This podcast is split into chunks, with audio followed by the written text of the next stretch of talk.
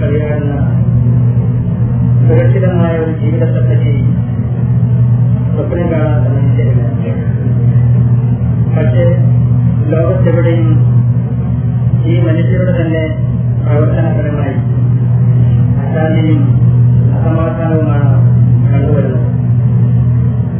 നമ്മുടെ മാതൃരാജ്യമായ ഇന്ത്യയുടെ സ്ഥിതിയും അനുദിനം ഭീകരവും തീവ്രത്വവുമായ കൂട്ടക്കൊലപാതകങ്ങളുടെയും വർഗീയ കലാപങ്ങളുടെയും ഞെട്ടിക്കുന്ന വാർത്തകൾ ശ്രമിച്ചുകൊണ്ടാണ് ഓരോ ദിവസവും നേരം പുലരുന്നത്. സമാധാനം എന്ന ഈ ആശയം നമുക്കിന്ന് അജ്ഞാതമായിരിക്കുകയാണ് സമാധാന ദൗത്യങ്ങളുമായി രംഗത്ത് വന്ന മതങ്ങളെല്ലാം ഇന്ന് അക്രമത്തിന്റെയും വിപ്ലവത്തിന്റെയും പര്യായങ്ങളായി മാറിയിരിക്കുന്നു. വേദപുസ്തകങ്ങളും രുദ്രാക്ഷമാലകളും പിടിച്ചിരുന്ന പുരോഹിതന്മാരുടെയും സന്യാസിമാരുടെയും അനുയായികൾ ഇന്ന് വാളും തോക്കും ഏന്തി നിൽക്കുന്ന കാഴ്ചയാണ് പല സ്ഥലങ്ങളിലും നമ്മൾ കണ്ടുവരുന്നത്. മാനശാല പാടിയ മഹർഷിക്ക് പകരം മതയാളിയെ പോലെ കൊലവിളി നടത്തുന്ന നേതാക്കന്മാരെയാണ് മതവിഭാഗങ്ങളുടെ മുൻഗണനയിൽ നാം കണ്ടുവരുന്നത്. വാസ്തവത്തിൽ ശാന്തിയുടെയും സമാധാനത്തിന്റെയും സന്ദേശങ്ങളുമായി രംഗപ്രവേശത്തിൽ രംഗപ്രവേശം ചെയ്ത മതങ്ങളൊക്കെ എങ്ങനെയാണ് സ്വന്തം ജീവിതാനുഭവങ്ങളിൽ തിരിച്ചടികൾ ഏറെയുണ്ടായിട്ടും സമാധാനത്തിന്റെ നിലകുടങ്ങളായി നിലകൊണ്ട ശ്രീരാമനും ശ്രീ യേശുവും മുഹമ്മദ് നബിയുമൊക്കെ എങ്ങനെയാണ് കലാപകാരികളുടെയും വർഗീയവാദികളുടെയും ആവേശമായി മാറിയത്? തീർച്ചയായും നമ്മളുടെയെല്ലാം നിഷ്പക്ഷമായി ചിന്തിക്കുന്ന സമാധാനം പ്രാർത്ഥിക്കുന്ന നമ്മുടെ എല്ലാം ഉള്ളിൽ നിന്ന് സ്വാഭാവികമായും ഉണ്ടാകാവുന്ന ചില ചോദ്യങ്ങളാണ്. ഈ ചോദ്യങ്ങളുടെ ഉത്തരം അന്വേഷിച്ചു ചെല്ലുന്ന നിഷ്പക്ഷരായ അന്വേഷകന് കാണാൻ കഴിയുന്ന ഒരു യാഥാർത്ഥ്യം അതെന്താണെന്ന് വെച്ചാൽ മതത്തിന്റെ അന്തസ്ഥത്തെയും യഥാർത്ഥ മൂല്യങ്ങളും ജനങ്ങൾ വിസ്മരിച്ചു കളഞ്ഞു എന്നതാണ്. ഓരോ മനുഷ്യരും മുറുകെ പിടിക്കുന്ന വേദഗ്രന്ഥങ്ങളിലെ പ്രതിപാദ്യ വിഷയങ്ങൾ അല്ലെങ്കിൽ അടിസ്ഥാന വിഷയങ്ങൾ എന്താണ് എന്നതിനെ സംബന്ധിച്ചുള്ള അജ്ഞത സാമാന്യ ജനങ്ങളിൽ നാം കണ്ടുവരുന്നു.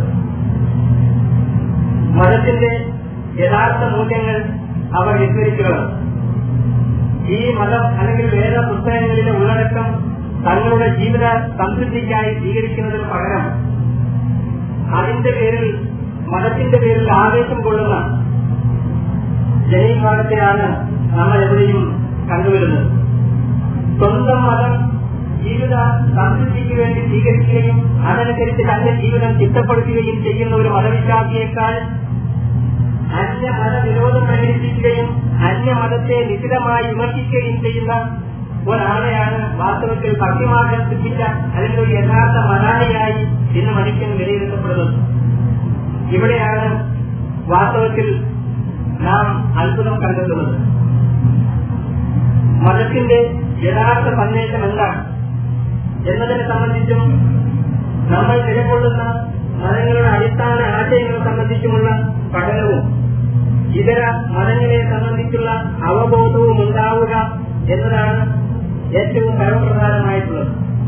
അതിനുവേണ്ടി അടുക്കാനും അറിയാനും പരസ്പരം മനസ്സിലാക്കാനുമുള്ള ഈ തരത്തിലുള്ള സംഗമങ്ങൾ അല്ലെങ്കിൽ ഈ തരത്തിലുള്ള പരിപാടികൾ അത്യന്താപേക്ഷിതമാണ്. പലപ്പോഴും മതത്തെ സംബന്ധിച്ചുള്ള തെറ്റിദ്ധാരണകളും അവസ്ഥകളുമാണ് ഒരു മനുഷ്യനെ സംബന്ധിച്ചിടത്തോളം അയാൾ ഒരു മതവിരോധിയാക്കുന്നത് അല്ലെങ്കിൽ മതത്തെ സംബന്ധിച്ചുള്ള വെറും ആവേശകരമായ ഒരു ധാരണ മാത്രമായിരിക്കും പലപ്പോഴും ചിലരെ വലിയ വാദിയാക്കി മാറ്റുന്നതും എന്ന് കണ്ടെത്താൻ കഴിയുന്നു. ഇവിടെ പ്രധാനമായും എനിക്ക് സംസാരിക്കുവാനുള്ള വിഷയം ഇസ്ലാം മതം സമാധാനത്തിന് നൽകുന്ന ഭൂമിനെ സംബന്ധിച്ചാണ്. അല്ലെങ്കിൽ സമാധാനത്തിന്റെ സന്ദേശം എന്നതിൽ ഇസ്ലാമിന് എന്ത് പ്രസക്തിയാണുള്ളത്?